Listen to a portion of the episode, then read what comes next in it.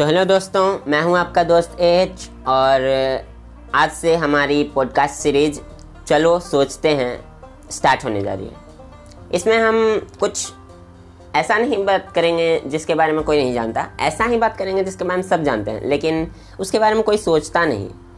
अपने ज़िंदगी में से कुछ पल निकाल कर भी उसके बारे में नहीं सोचते, जबकि वो चीज़ें बहुत ज़्यादा इंपॉर्टेंट होती हैं, बहुत ज़्यादा इंपॉर्टेंस रखती हैं और ख़ास होती हैं हमारे जीवन में, जिनके कारण हमारी ज़िंदगी चल रही है और जिनके बारे में सोचना भी चाहिए, लेकिन कभी सोचते नहीं हैं।